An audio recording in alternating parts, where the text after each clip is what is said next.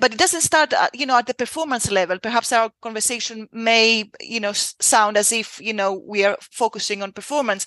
But I want from the grassroots, from the early, stages of sport participation, coaches to understand that the way they lead, the way that they relate and communicate is absolutely paramount for these young people to maintain their involvement in their sport and engagement in their sport for the long term.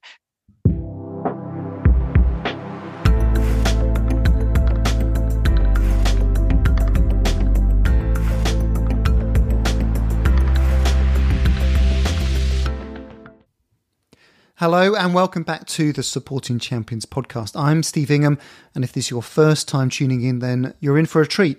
This is where we explore the often invisible aspects of achieving greatness and aspiring to perform, whether in sport, business or life in general. We're not just about the headlines here, we're about the fine print, the strategies, the setbacks and the comebacks that make the journey worthwhile. And we talk to experts from various fields, from coaches and scientists to leaders and, of course, performers. Those people who are out there trying. So it's not just about the performers. These are also about the people behind the scenes, the ones who are making champions what they are. This podcast isn't just for the elites or the top professionals. It's for anyone who believes in pushing their own boundaries, who believes in the power of progress over perfection. It's for anyone who's committed to improving, to learning and to taking action. Whether you're a student, a professional, or someone simply interested in personal growth, there's something here for you. So if you're ready to dig deeper and apply some real-world insights to your own life, you're in the right place. Let's get started with today's episode. Today, we're diving into a topic that sits at the very heart of performance, yet is often overlooked, the coach-athlete relationship. And I couldn't think of anyone better to discuss this with than our guest today, Sophia Jowett. So Sophia is Professor of Psychology at Loughborough University, and she's a leading expert in the field, known for her extensive research and innovative models that explore the dynamics between coaches and athletes. And she's got a knack for breaking down complex ideas into memorable acronyms and alliterations, making the science not just accessible, but also unforgettable. Today, we'll be delving into how the landscape of coaching has evolved over the years, the psychological underpinnings of successful coach-athlete relationship, and even the challenges and conflicts that can arise. We'll also touch on the broader implications of her work, including the parallels into the business world and evolving roles of coaches. So whether you're a coach, an athlete or someone interested in the psychology of high performance, this episode is packed with insights that you won't want to miss. So let's get into the discussion.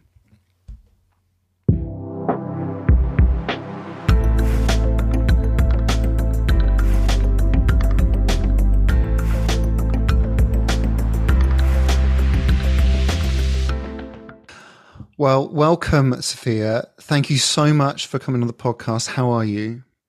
Thank you very much, Steve. It's wonderful to be here with you today. I am very well, thank you. Fantastic.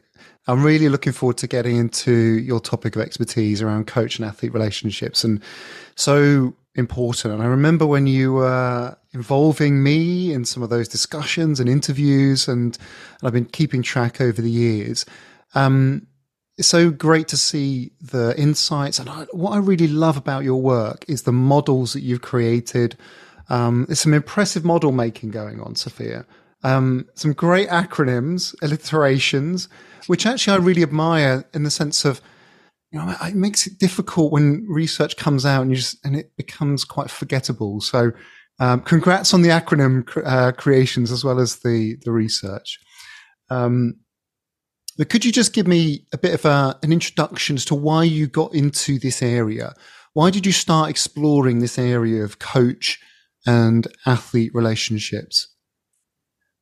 Okay, why did I start? I was an athlete myself many years ago. I represented Greece, in fact, as a junior in athletics. And in that time, I had three wonderful coaches, but one was more wonderful than the other two. And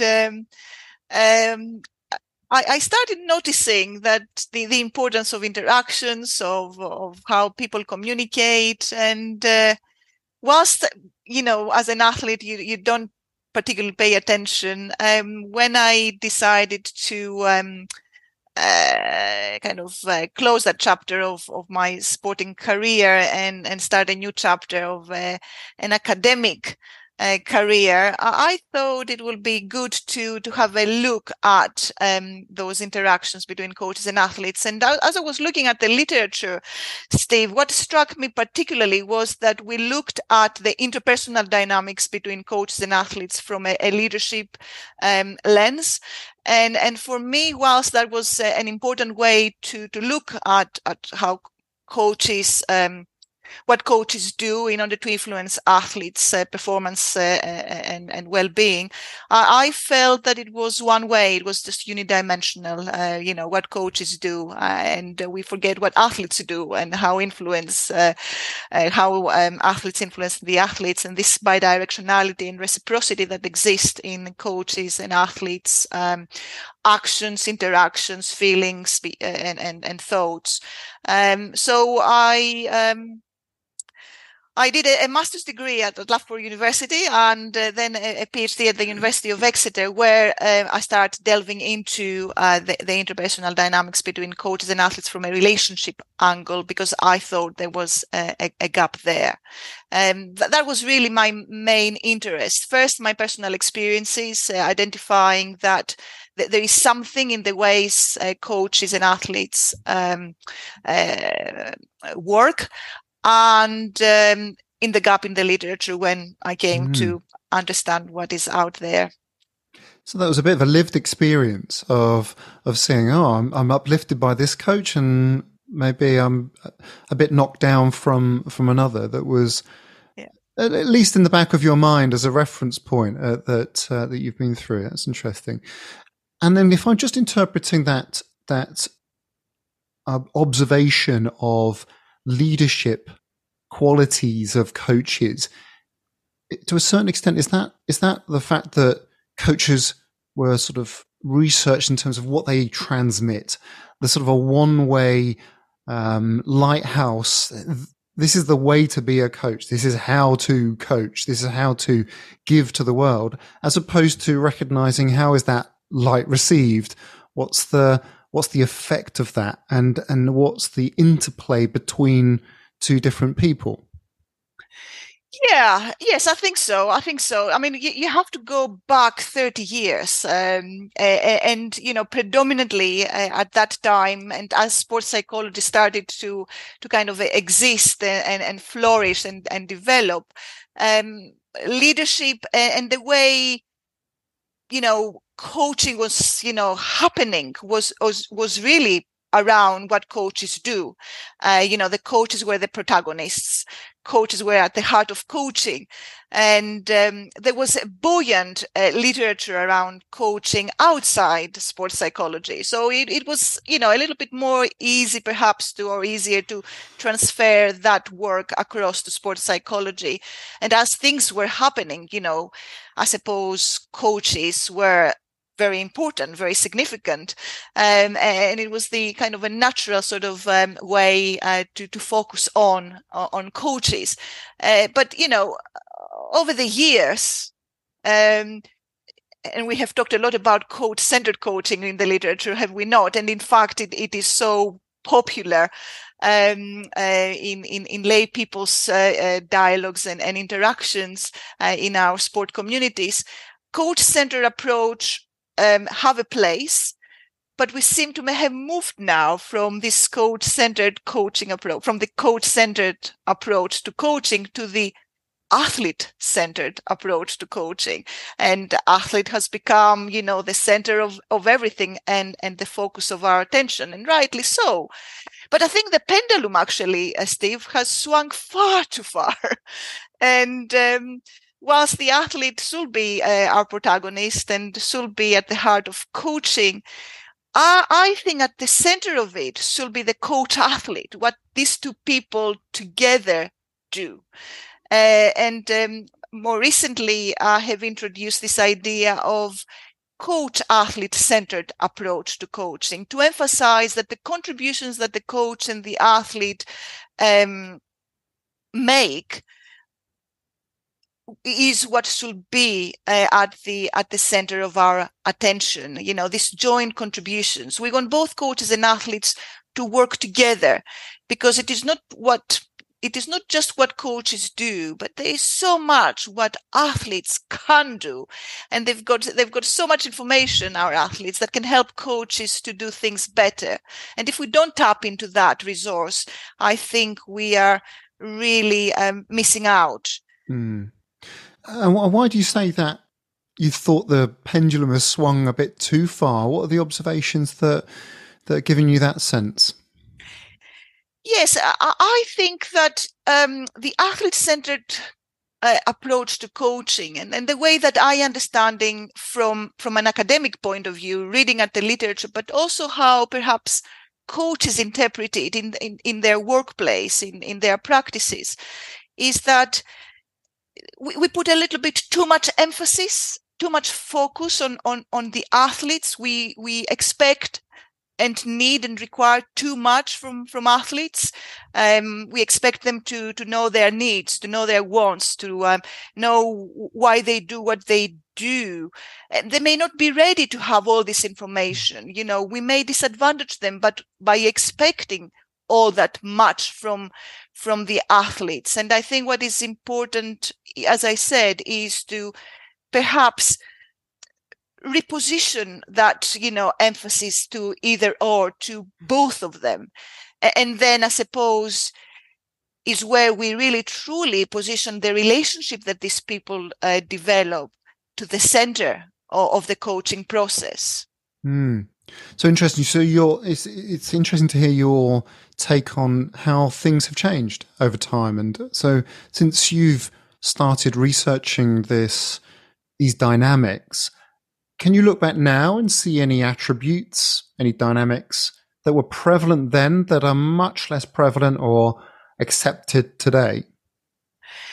Yeah, I think what I see today, and particularly that becomes more obvious if you look at high-profile coaches. For example, I will just throw a few names. You help me here. But, you know, people like Pep Guardiola, Jürgen Klopp, who are continuously on the media, even Jose Mourinho and other such coaches, they have talked very openly about the importance of relationships, the importance of working with their athletes, the importance of understanding, of knowing, you know, really, you know, kind of connecting with the athletes, not just working in distance from them, but really working very closely. So I think these coaches have really brought to the attention of everybody that this way of doing things is probably a better way than what we used to do. And let's also not forget that we have moved. You know, today I call it modern coaching. The modern coaching today, the contemporary coaching, is very different from what was when I was an athlete, for example. I was never asked by my coach, what are your goals? What are your aspirations? Where do you want to go? You know, how long? What is your purpose here? I was never asked anything. And that is not, I think, atypical of that time. But it would be very atypical today if we don't ask our athletes, you know, what are your goals, what are your aspirations, or even when they don't know themselves, to help them, you know, and understand why they're doing what they're doing. Does this help at all, Steve? Yeah, I think so. I mean, I think certainly the breadth of athletes that I've encountered over the years, as I'm just listening to you there, I'm thinking about sometimes you want athletes to be really engaged with you. And so you want them to be leaning forward, interested, asking questions, getting into some of the detail. Those are sort of signals and clues that they are bought in and that they are discerning and that they are looking for ways to adopt new practices to improve. You don't want them to do it too much in the sense that you don't want them to obsess, get stressed by the pursuit of every single little thing. And but so, also, sorry, Steve. Yeah. Well, yeah, just in the sense of the breadth of the other end of the spectrum. Sometimes athletes just want to turn up. Tell me what I need to do. I don't want this big, long discussion about what are we going to do today? How did I feel it went? That's up for you to do. And so I see that sort of a range of different perspectives, and both can perform extraordinarily well to a certain degree.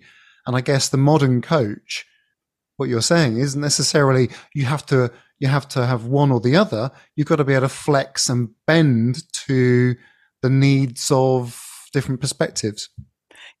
Precisely, and that is the idea and the strength of really coaching, with that sort of notion that the relationship that you develop is your medium to performance success, to skill development, and to personal satisfaction and fulfillment.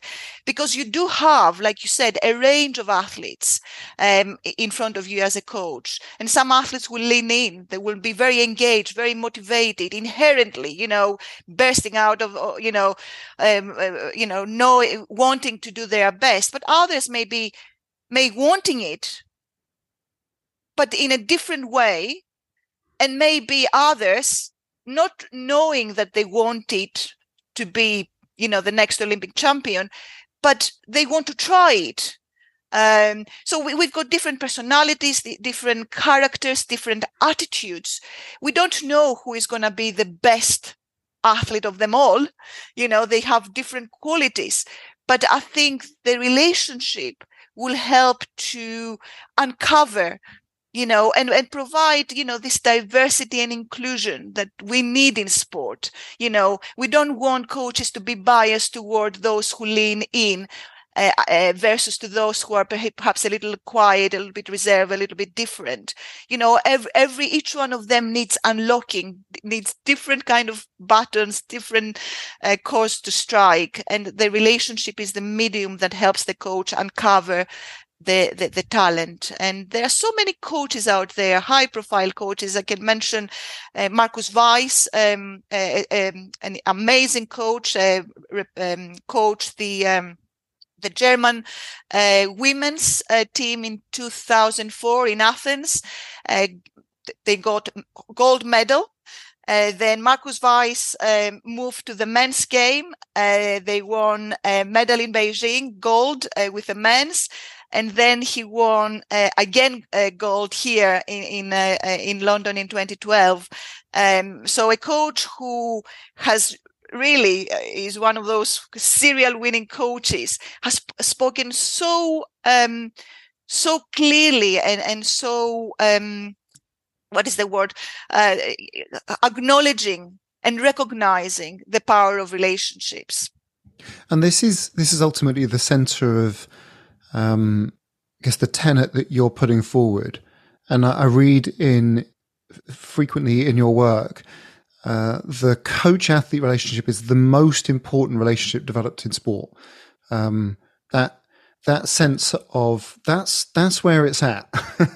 Of all the relationships that go on, that's the most important, influential, significant for the athlete and the coach.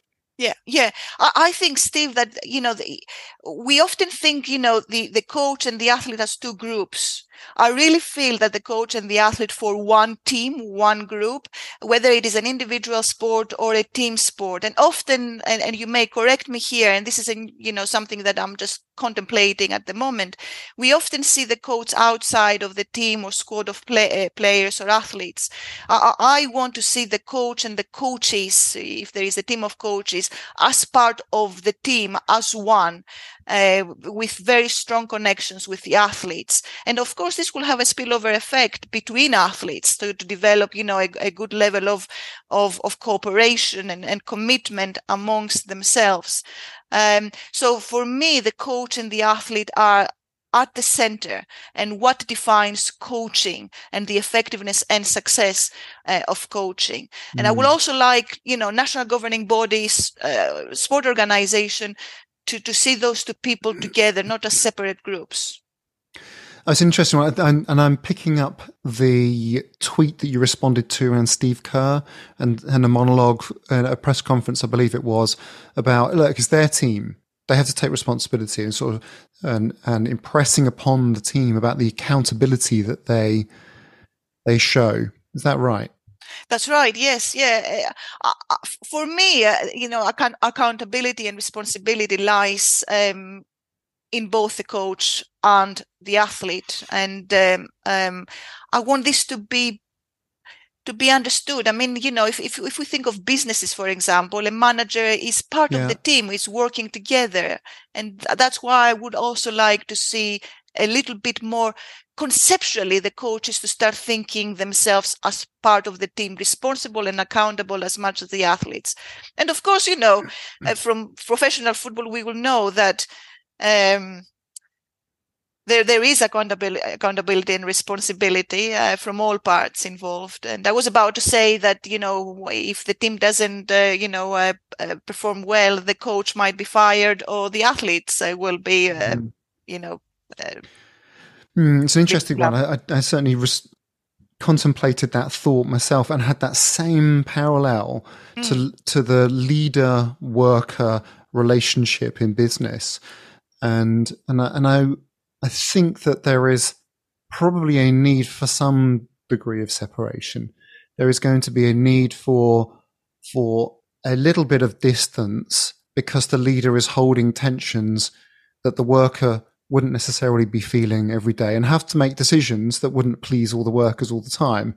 And I think so that requirement for a coach who has to make selection decisions, if they're too integrated, it's going to be harder for them to make cleaner performance-based decisions or what's best for the team. So that was where my head went to as you were talking, and when I looked at the Steve Kerr clip too. But I think though fundamentally that as a scientist I see this all the time where we've got to try and get buy-in from the coaches or the athletes. We need to try and learn ways to persuade them to do Jedi mind tricks on them. And actually what I'm hearing is, why don't you sit down and work it out together as the leader and the worker might do, as the coach and the athlete might do. If you've got a problem in front of you and you've got competing views, you probably need to find better ways to work through problem-based learning as opposed to trying to out-argue each other. That was my kind of rationale for that. Yes, I certainly agree. The coach and the athlete have got different roles to play, but that doesn't prevent them from being part of a team where they can work together, resolve issues, and understand, the goals and the program, and have a common ground, as I say. But the only way that they will, the coach and the athlete will develop a common ground, a common purpose, is by speaking to one another, opening to one another, understanding one another, and the relationship, that quality relationship, will be the medium that will allow them to reach that, I think. But also the other point I would like to stress here, which might be important to highlight, is that I want coaches to appreciate that the relationship, whilst will provide an important medium to their success and to to find well-being within themselves in terms of personal satisfaction and personal thriving, is that I would hate to see, and I do see occasionally, coaches who develop strong links, harmonious, healthy, strong, good quality relationships with some athletes, whilst they haven't got a clue about some other athletes within the same squad or the same team, and they there is some sort of caution here to put in that. I will hope that coaches are objective and they care about their relationships with each one athlete in the team and squad that they have, and they work together. Otherwise, it will create biases and will create difficulties when it comes to taking decisions, important decisions. Yeah, okay, so that's an important health check in terms of just thinking, oh, you've got some healthy relationships, but that doesn't mean necessarily you're good at coach-athlete relationships. If you can do it time and time again with a variety of backgrounds, with a variety and diversity of personalities and perspectives. And so that probably leads to that idea of versatility and how you can connect with a variety of different people. So from your work, what have you found to be the components of a successful coach-athlete relationship? I'll leave it with that question. I've got a follow-up question about the athletes too. Okay.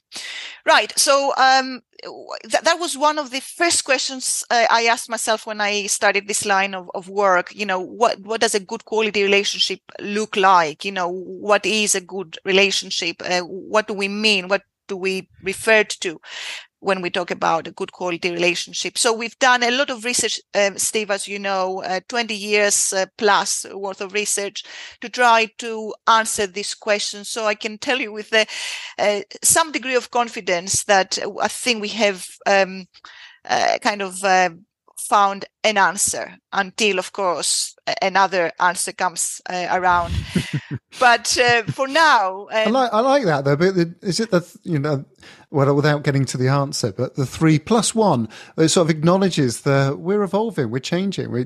So I'll leave you to answer before I start interrupting. That's correct. Yes, indeed. So it is an evolving field. So what we know now, having consulted and interviewed hundreds of coaches and athletes and tested thousands of coaches and athletes over this time, we know that the coach-athlete relationship, as you will imagine, is complex and it's very difficult to capture. But our research suggests that we've got 4 components that can define a good quality relationship.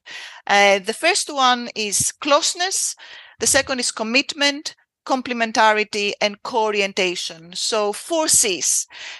Closeness, very briefly, I will refer to each one of these dimensions or components, refers to coaches and athletes' interpersonal feelings, the extent to which they feel affectively connected, and key qualities or relational properties that are included in this dimension of closeness are trust, respect, appreciation, and interpersonal liking. So these are the 4 relational properties around closeness. And if coaches and athletes have high levels of trust for one another, high levels of respect, high levels of appreciation for their efforts, and liking each other. Yeah, that's an interesting one. And seeing that on the model made me, stop and think a moment. Can I just riff on that a little bit before we go on to the next ones? Because it was sort of a little bit, it felt like that closeness element was similar to the trust equation. I think it was Charles Green, trust, reliability, credibility, and intimacy. That part felt like it was similar. Intimacy, which is often misinterpreted, but ultimately is about how you connect with others. And I noticed liking. It was interesting because often you hear we don't have to like each other to get along. You know, you hear this all the time. Of course but you do. Probably in teams, actually, perhaps first and foremost, maybe in you're paying me to do work relationships like in business. But that was interesting that surfaced. Actually, I need to get on with you. A bit like an executive coach, you might have a familiarity session. I've got to get on with you before I can commit to working with you. Sure. Yeah. I think, you know, all coaches, not so much athletes actually, but coaches do stop me or to stop themselves and think a little bit about this particular relational property. But I think liking is important and it is worth paying attention, because I don't think any one of us will disagree that when we like people, we can work a little bit better with them than when we dislike them.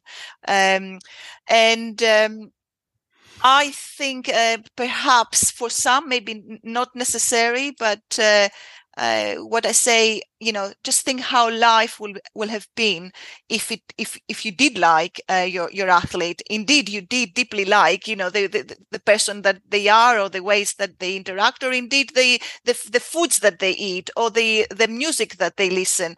And it's very easy to develop liking. You know, you just need to get to know the other person. And as soon as you find some commonalities, you have strike, you know, that kind of bond that alike promotes. But I think the other thing that is dangerous, if you also don't like somebody as opposed to liking, is that it creates biases, negative biases. And if you like, particularly, which is, you know, human nature, one athlete, but you dislike another, you're more likely to give certain training to that athlete that perhaps it's better, because you pay attention, because you like that person for whatever reasons. And though that athlete that you dislike, you give that to that athlete a little less time, you know, a little less attention. You notice him or her a little less, and so on and so forth. You see what I'm saying? So liking can introduce negative bias that I would like to try to avoid. And that's why I say to coaches, well, just think about it. And is it a way that the person that you thought that you dislike, you can find some commonalities to help you develop some bond and address a little bit that relational property that perhaps you think is less important, but I think it is important if you dive, you know, deep down. And maybe I can ask you a little bit about how you uncovered these in a moment, but I can certainly think of a few cases, highly successful coaches, highly successful athletes, and coaches who I've worked alongside. I didn't like them. I don't think the athletes liked them. They trusted them. They appreciated them. They respected them. There wasn't an openness, but there was honesty. So there was a degree of closeness. It was almost like they're fulfilling some of these aspects. Probably enough, as in you're getting me results. It's a relationship of sorts, and a lot of the other components, the other C's of the model, were fulfilled. But yeah, we don't need to get on. You sound very transactional, and that works. We know that that is absolutely fine. And if there is trust and if there is respect and appreciation, but you lack on liking, then, you know, the average for closeness will be still high. I only kind of, you know, and this has come through the research and through the interviews, through, you know, speaking with coaches and athletes. I only kind of you find that into the closeness dimension only because coaches and athletes have said that liking actually makes life a little bit easier. And the same, you know, coach athletes particularly. And Steve, I will take you back in your school years when you said to your mother or your father that, you know what, I don't like my teacher. That's why I'm not doing very well, you know, and I hear that from my own kids. When you don't like somebody or indeed hate somebody, it's very difficult to work, and you may have respect and appreciation, but there is something, you know, that spice perhaps that is lacking. There's a bounce and an energy that you want to return in tomorrow. There's a pull. I will work for you. We get on, and so I'm going to give my best. So yeah, I can see that. All right, interesting. So go on, move us along through the model. We sort of delved on closeness there, but tell us more. All right, so we've got another three C's, and the next is commitment. Commitment reflects coaches and athletes' intentions, motivations, or willingness to maintain a close partnership over a period of time. And that is important because we all know that skill development, performance success doesn't happen overnight. You need to stay with each other for a period of time to check and challenge each other and so on and so forth. Also, commitment seems to be the glue that connects the coach and the athlete in difficult times in particularly. We know that, you know, coaches and athletes have highs and lows, but commitment is the glue that connects them, particularly in times where they are challenging, they are difficult, such as performance dips or slumps, injury, burnout, personal circumstances that individuals have, do go through in their lives, and so on and so forth. So commitment is this intention to maintain the relationship over time. So I want to be coached by this coach this season, but also the next and the next, and correspondingly for the coach. And so is that's a sense of we're in this together.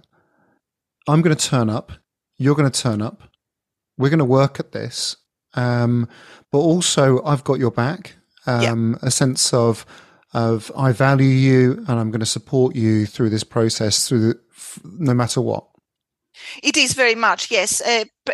Primarily it's about reliability, it's about consistency, and it's about working extra hard for the other person. Dare I say sacrificing, but I know high performance doesn't like that. But it is about sacrificing time, sacrificing one's effort for the other person, going the extra mile. Does this get overplayed in the sense of first in the car park, last out?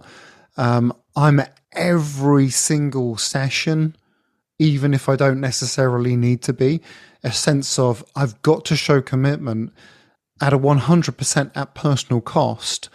And I don't necessarily need to do that. There's a little bit of empowerment that perhaps sometimes could come in as I'm not going to be there tomorrow. I want you to do this, this and this and run it yourself, sure, as opposed to a supervisory role for everything. Yeah, of course. Yeah, I totally agree. It's that is commitment. It's relying on others that they will do what you have set out to do, and that comes with understanding and knowledge. So it's consistency, it's reliability, it's the commitment, it's going the extra mile, whether it is with or without you, in the presence of each other. It doesn't really matter. Okay, it doesn't really matter. Yeah. Closeness, commitment, and now complementarity. Complementarity is synonymous to cooperation. So complementarity, I could have chosen cooperation. I chose complementarity for a number of reasons. But cooperation, so it kind of identifies and defines coaches and athletes' acts of cooperative interactions. And here we've got two sets of behaviors that we expect the coach and the athlete to manifest and exhibit in training and competitions. The first is what we call the corresponding type of behaviors, where we expect both the coach and the athlete to express receptiveness, responsiveness, comfort and ease at each other's presence, demonstrate a friendly stance, and so on and so forth. Whereas the reciprocal type of behaviors reflect coaches and athletes' specific roles that they take as part of being in the relationship. So the coach has got a certain role to play. The athlete will have a different role. And the way we see it is that we expect that the coach, being able to lead, to direct, to instruct, to provide feedback. These are the main kind of characteristics, behaviors, and the athlete to be able to filter in the information that they get from the coach, the ability to execute, and so on. And that is complementarity in a nutshell. So cooperation. Okay, wonderful. So it's the equation of how your work is being received and integrated and the balancing of that between two people. That's right. Yes, it is the give and take, Steve, the way I see it. And, you know, when we talk about responsiveness, for example, you know, it is how does the coach respond to what I do, and how does the coach respond to what the athlete just did or is about to do. It's just that it's a synchronization and coordination of responses. This is a complete tangent. So stop me if I'm going into waters that you either have or haven't looked into.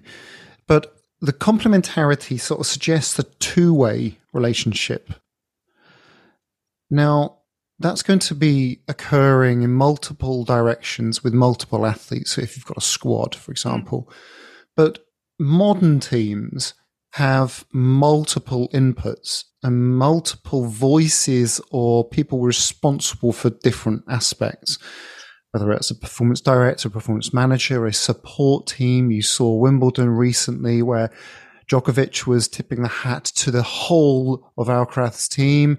Mm-hmm. The team behind the team is now a significant agent in what an athlete receives and experiences. How does this then start to change when the complementarity is extraordinarily complex with 3, 4, 5, 6 different people coming into play and complicating how things are received? Such a great question. And I'm not quite sure whether I will satisfy you with my answer, but if I can use two responses. The first one will be, you know, the research we have done thus far is having the coach and the athlete under the microscope. You know, we really haven't you know, paid too much attention about the network of relationships around, you know, this central point that we call coach-athlete. But of course, there is a network of relationships around the coach and the athlete, you know, the principal coach that works with the athlete very closely. And there will be the strength and conditioning coach. There will be the physio. There will be other people in the team that make Djokovic or Alcaraz who they are as a performer.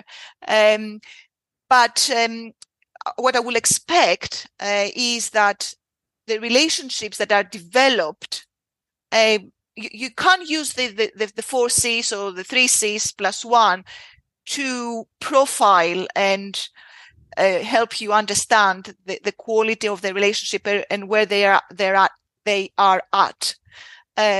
But most of our research, as you very well know, it is really looking at that microscopic or at the heart of that system that exists, you know, particularly in high performance. Well, I might come back to one of your other models with C's in it, Compass, because that conflict aspect I think is really interesting in teams. But anyway, I'll pause there and maybe move on to the final. Is this the plus one bit, the last one? Is this the plus one? It's sort of been added on later. Is there a background to that story at all? Of course there is. As always, there is a story. We started this research in the early 2000, and what we had 3 C's. But the 3 C's were the following: closeness, co-orientation, and complementarity. But over the years and doing some sophisticated analysis, statistical analysis, and, you know, kind of progressing the work, commitment came into being. And there were a couple of things. First, co-orientation, the way we were trying to measure it did not quite work out.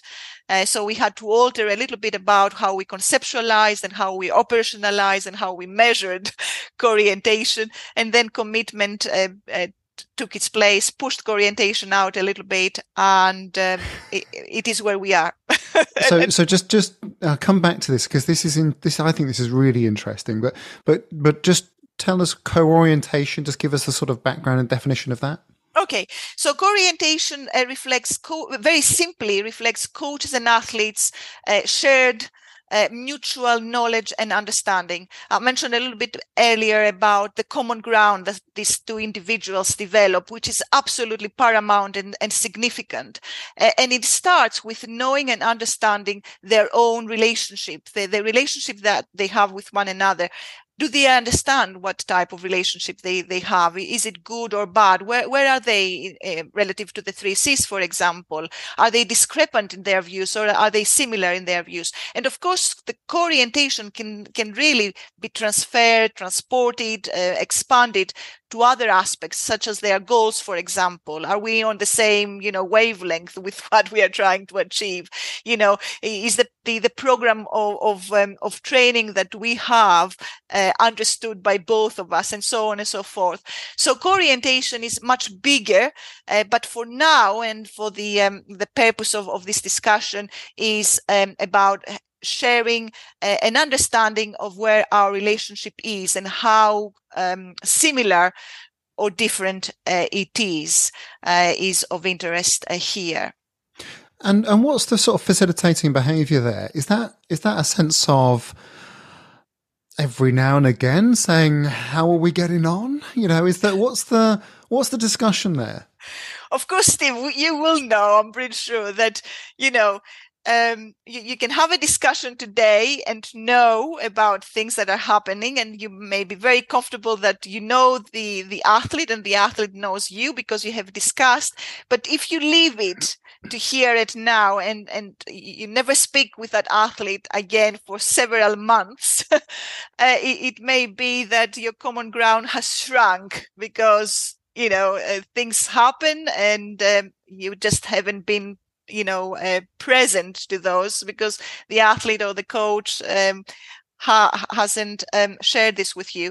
So the co-orientation is something that or the common ground is something that athletes and coaches need to update continuously. Otherwise, it will not be helpful. It won't be useful.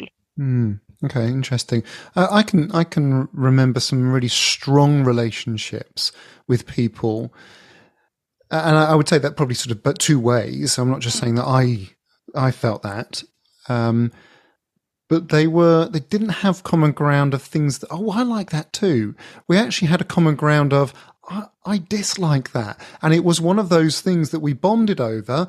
Someone liked it a lot, someone disliked it a lot, but it was probably at least an expression and an exchange of our thoughts and our preferences, our background and our interpretation of the world, and that was what bonded us.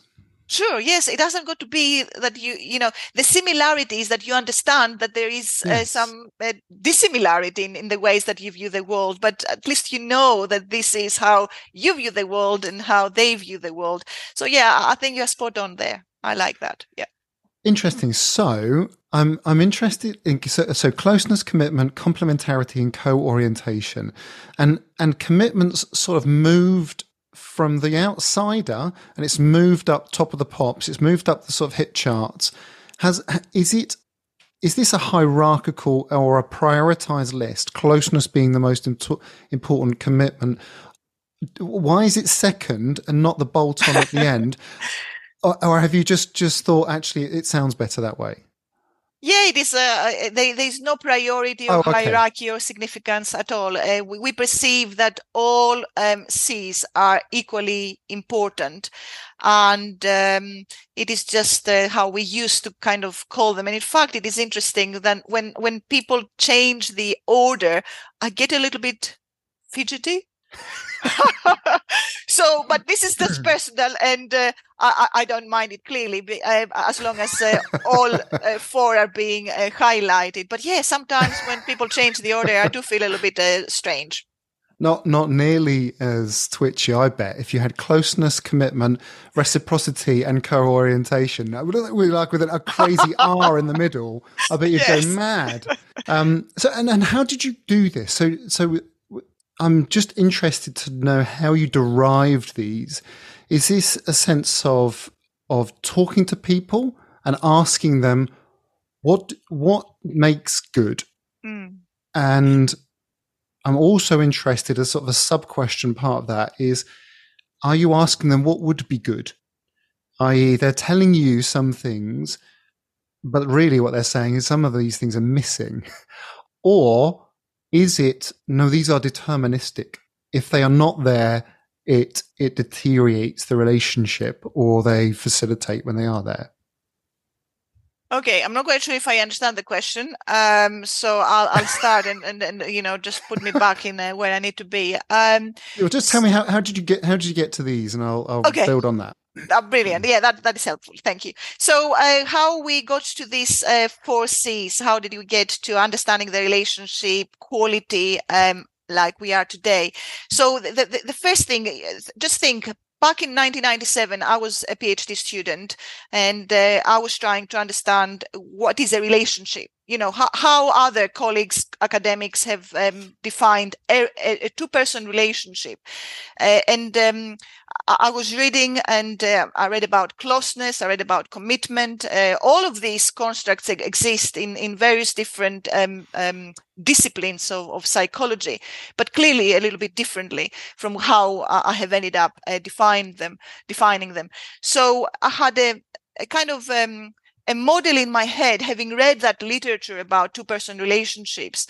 And then I went out to coaches and athletes and interviewed. And I asked them questions like, you know, what is a relationship? You know, as open as that. And they will call it communication, this, that, and the other. And then, to be perfectly honest, when I started, people did not have in their vocabulary the coach-athlete relationship. They did not. Mm. You know, when I talk about relationship, they said, what do you mean? You know, their heads will go into romantic relationships, not the coach-athlete, the working type, the professional, in inverted commas, the sporting relationship that these two people develop. So I had to contextualize it a little bit so that they don't feel intimidated, or they don't misunderstand my work anyways. So then the research I had read guided me a little bit in the questions that I asked. So as I said, we interviewed for 3, 4, 5, 10 years, perhaps. We kept interviewing people to try to understand what the relationship is, and always came back to how the model it is now. Oh, we can see all of these characteristics. People, coaches, for example, athletes, will not tell you all of them, but they will tell you some of them. So that's how the model came to being. That's how the model kind of crystallized, and we have it now. And, you know, clearly, and I'm sure everyone will appreciate, we cannot capture everything. We have captured the main ingredients that define good quality relationships. By the way, we don't know what define a bad relationship. For example, Steve, if somebody has got low levels of respect or trust or like or commitment, it doesn't mean that the relationship is bad. It means it's not good. And these things can be improved. We know what, you know, a good positive relationship could look like in degrees.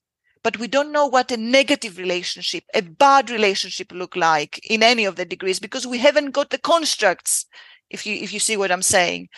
And that is important, I think, to, you know, to appreciate and understand. Mm. So it's not the inverse and the opposite, that low trust, I don't think so. Dislike, yeah. Lack of appreciation, those sense, because, or if I'm just playing with the topic, forgive me here, but there would be different ingredients, because it would feel toxic with an abuse of power, for example. Yes, where there isn't a positive version on your model here. That's right. Yes, I don't. I mean, you know, somebody who has got low trust, it may be because they haven't had the opportunity to get to know each other. They haven't had the time. You know. Yeah. Yeah. Okay. So I don't want to determine that low closeness or low commitment or low complementarity determines a bad relationship. Perhaps an ineffective one, but one that can develop to an effective relationship. Yeah, and And how are these components measured? You mentioned statistical analysis, and I've seen multiple regression, a few in your research studies. Is there a quantification of the importance? Are there any more important than others as determining factors of a good relationship? We have a measure. We've got a short and a long instrument to measure the relationship quality, to measure the four C's. Our research highlights that the three C's can actually predict different things. So you will be surprised if I said to you that closeness seems to be a strong predictor of subjective performance. For example, if the athletes trust, respect, appreciate their coaches, they're likely to perceive that their training is going well, they perform really well, they feel competent, they feel motivated. Complementarity, on the other hand, what we have seen is that it does predict things like, for example, conflict. So the higher complementarity, or perhaps if I say the lower the complementarity, the more the chances for conflict. So we have seen some variations in what the three C's predict, but I would say all three C's are equally important in the bigger picture. Mm. Can I sort of lean in on that one then, around that conflict? Because I see it as a big theme in your research and researching conflict in relationships. And I think it's the C of compass, so a further model. So I've written them down: conflict, openness, motivation, positivity, advice, support, and social support or networking, I think it was. Conflict then. So what causes conflict? What have you seen that are the initiators of conflicts to arise? So you mentioned compass, and it is important to say here, the compass is a model that identifies key communication strategies that coaches and athletes can use to promote and enhance the quality of the relationship, to promote and enhance the three C's. So how we build better relationships, you can use the compass to kind of navigate you to develop a better quality relationship. So conflict management is one of them there, because it is important. If you manage conflict, if you're able to manage disagreements, misunderstandings, compatibility, is more likely that you will have a good quality relationship.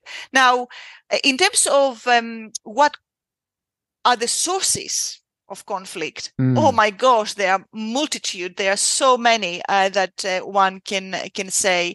Shall I say three? Well, I've got three in brackets on my notes on the computer that I've spotted in your research. So I'll see if they match. Go on. Let's see. But of course, you know. Okay, so I would say three. So deselection is one of them. The other one that I would say is burnout and injury can cause conflict, and lack of communication can be a third one. In addition to that, and to show how recursive relationship quality and communication is, relationship quality, the better the relationship, the quality, the more communication, and the more communication, the better the relationship. But also you can see it in other in differently. Low communication, low levels of relationship quality, and vice versa. Okay, the three I had had different ones. They were more situational than sort of an event. Okay. You sort of described. So there was uncertainty, escalation, and problem oriented. So if something felt like it was uncertain for somebody, there's going to be differences of opinion. sure. escalation if it's sort of run out of hand to a certain degree. This is my interpretation anyway, or problem-oriented. We've got something that we need to solve, and we're going to have probably different views as to what the solution might be. That was the ones I've just robbed that from your work. Yes, and it is interesting because if you think about it, every performance environment has got all of these characteristics. There is uncertainty, there is complexity, there is ambiguousness, and so on and so forth. So I would go even further than that, is that if you haven't got those, you probably aren't creating an environment that is stretching people, that is taking people to a higher level. If it's going to be challenging, it's going to be an ambitious goal, it's going to feel uncertain, it's going to create problems, it's going to make people feel a little bit like, I'm not sure how this is going to go.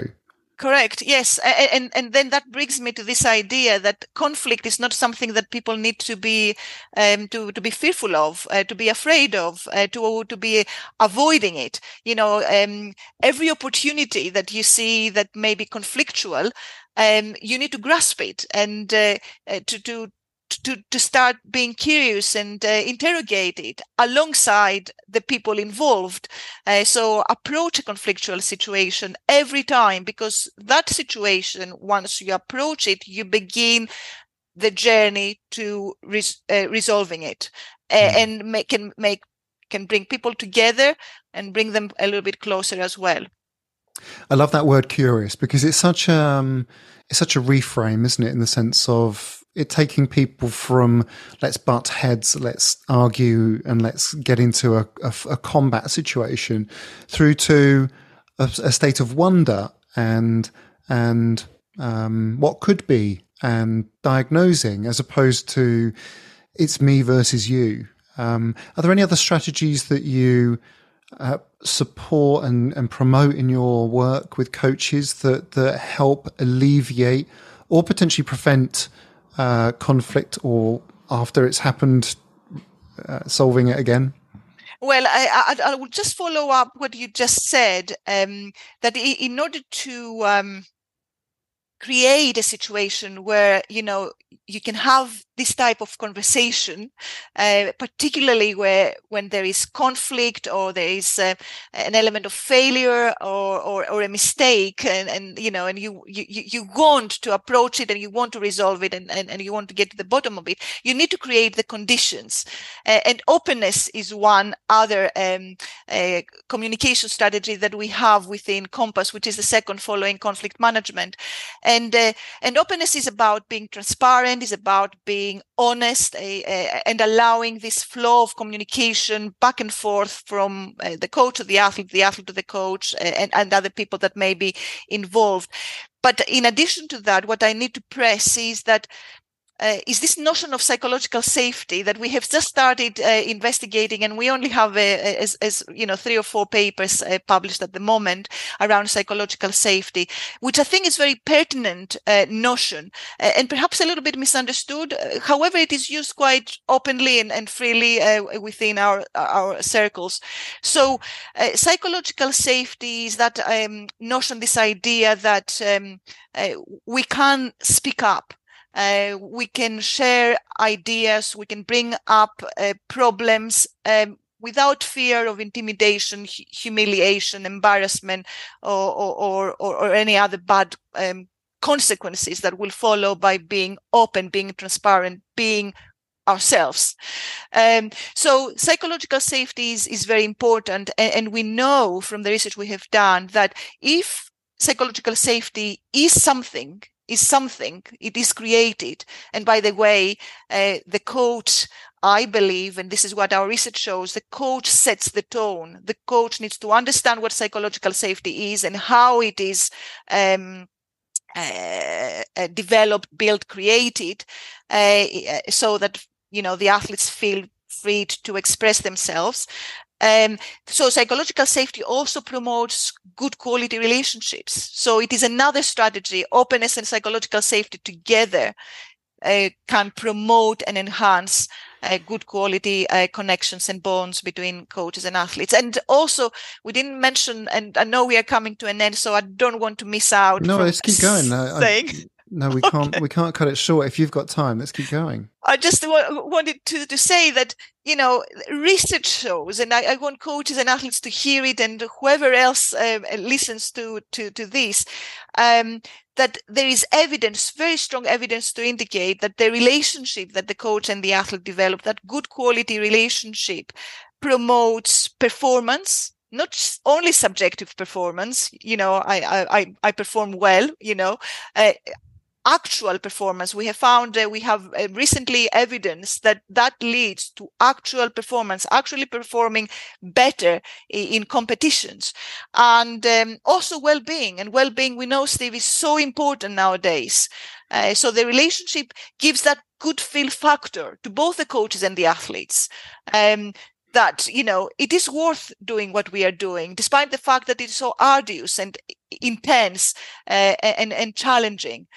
So I just wanted to make that point, so that to highlight the significance and why we need to pay attention on developing better relationships. So that's interesting. I saw some of the work that you've done with UK Sport around belonging and how it's facilitative of qualities such as creativity, innovation, collaboration, progression, and retention.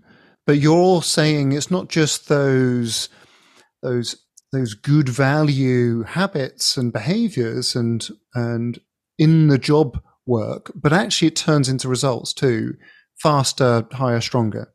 That's right. Yes, and that is wonderful, isn't it? I mean, we can, you know, take two boxes here with just one thing. And I think, you know, let's be honest, developing good quality relationships is not an easy thing. It is complex and it takes time. And it doesn't take just the coach to invest time, effort, and energy in developing those relationships.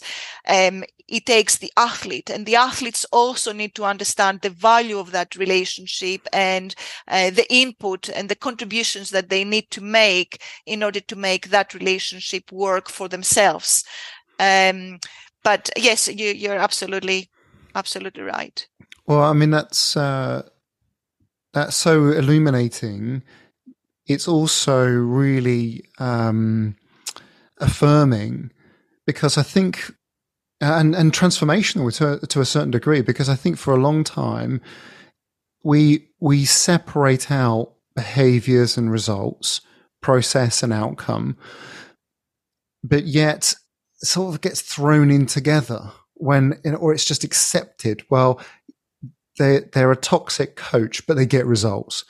Or it's a sympathetic kind of point of view. Well, they're a great coach, but they don't get results. And so actually hearing that those coach-athlete relationship behaviors and nurturing that, probabilistically, at least, it starts to turn into results. I mean, that's amazing to hear. I think it is important, you know, it is evidence, and there's more research we are doing, and other research teams are doing around the world around this particular area, which is relatively new. I will say, you know, it continues to be new. There is so much scope that we need more research to do. But I wonder, Steve, whether these messages from academia for us actually penetrate practice and the process and the coaching. How much of what we say and what we have manifested through the research is being heard, listened, understood, and actually applied? That is the real question. And, you know, we're going back to those high-profile coaches, and I can add Mel Marshall, Tracy Whittaker-Smith from British Swimming and British Gymnastics, who have demonstrably shown how important is the relationship between themselves and their athletes. But, you know, in the grand scheme of things, how coaches and athletes do it? I want to know, do they do it? Do they actually pay attention? Or is it, you know, other things that, you know, take more time and interest? I'm not sure. I was going to ask you, but I think there's such a short-termism in many sports, even some of those longer burn sports like Olympic sports, where there is a requirement to get short-term results, not just talking about the sort of 5-game cycle at a Premier League manager, and if you don't get results, you're out, and they're willing to burn millions of pounds on somebody who then is going to probably in post for a short period of time potentially, and so will revert to behaviours that do not manifest long term. And so I do think this is probably more of an issue at a CEO chair position, that they have to transmit through an organisation the importance of long term coach behaviours, long term coach development. Because I don't really feel generally that the role of coaching, except for a few pivotal sports, big name sports, is not given the same regard as it should do. It's not giving the same support, development. And so this sort of still got this sort of volunteer aspect, when actually that means perhaps less quality, less professional behaviours as a part of it. So an existential question, really. It is, and I guess I will agree with what you said. It's about the support that coaches get, that you know, in that particular area, you know, to kind of raise their awareness, their understanding about the importance of good relationships, good leadership, good communication skills. These are key characteristics for better coaching, better performances, and I think there, you know, there is this movement that we want to win well, as opposed we want to win at all costs. But it doesn't start, you know, at the performance level. Perhaps our conversation may, you know, sound as if, you know, we are focusing on performance. But I want from the grassroots, from the early, you know, stages of sport participation, coaches to understand that the way they lead, the way that they relate and communicate is absolutely paramount for these young people to maintain their involvement in their sport and engagement in their sport for the long term, and have a positive experience of that. Positive experience. Can I just go back a few steps, Sophia? I'd love to ask you just about, I think you turned up on complementarity on your model. Your advice for coaches to be able to support and challenge, because conflict management is one thing. There's probably a skill set and a communication method that you're going to have to be able to deal with when it arises. But that's almost sort of the firefighting part. Support and challenge feels a bit more like creating the right positive environment to stretch people, to make people feel valued.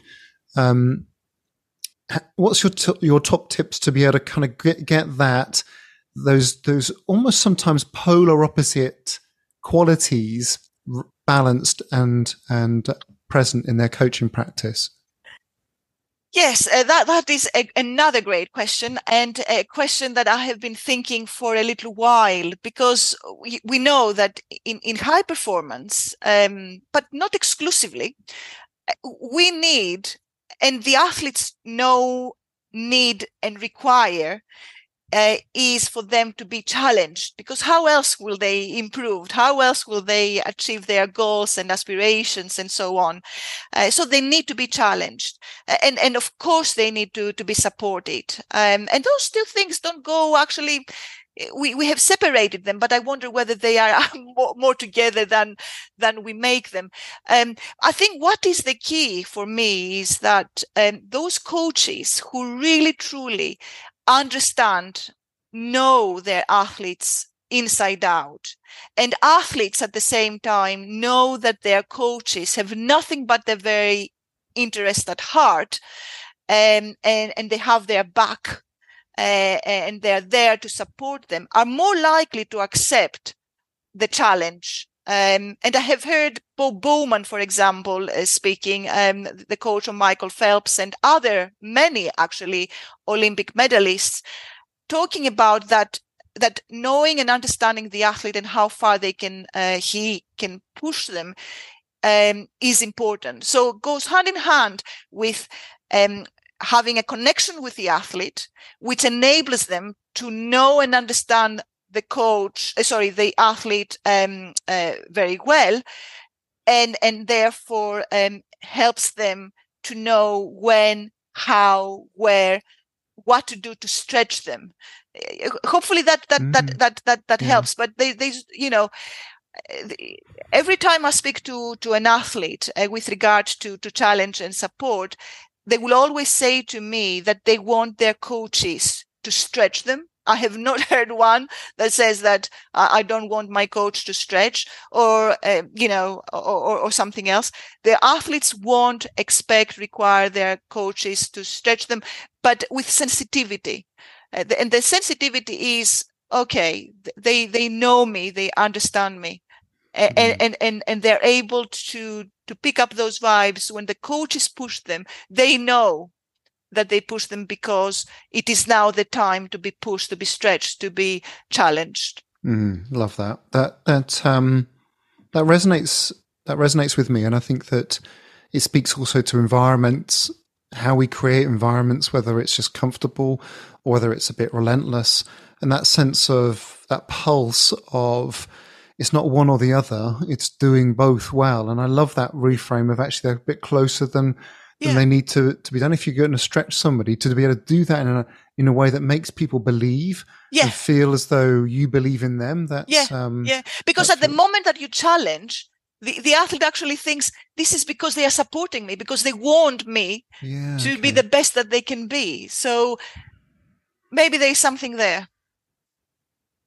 Wow. Brilliant. Look, I mean, I could talk to you forever. It's such an interesting area. And I just, back to your question, your point about, why isn't this getting through? Well, I think it is, it's starting to, I think it is perhaps slower burn than it needs to be. But congratulations to you for pursuing this and the multitude of publications and presentations. I know you are a reference point globally around this work, and congratulations to you, because without you, we wouldn't be having these sorts of conversations or trying to make things better for athletes and coaches in the future. So thank you so much for coming on the podcast, Sophia. I really loved the conversation. Thank you very much for inviting me, Stephen, for your kind words. I really thoroughly enjoyed the conversation. Thank you. Wonderful.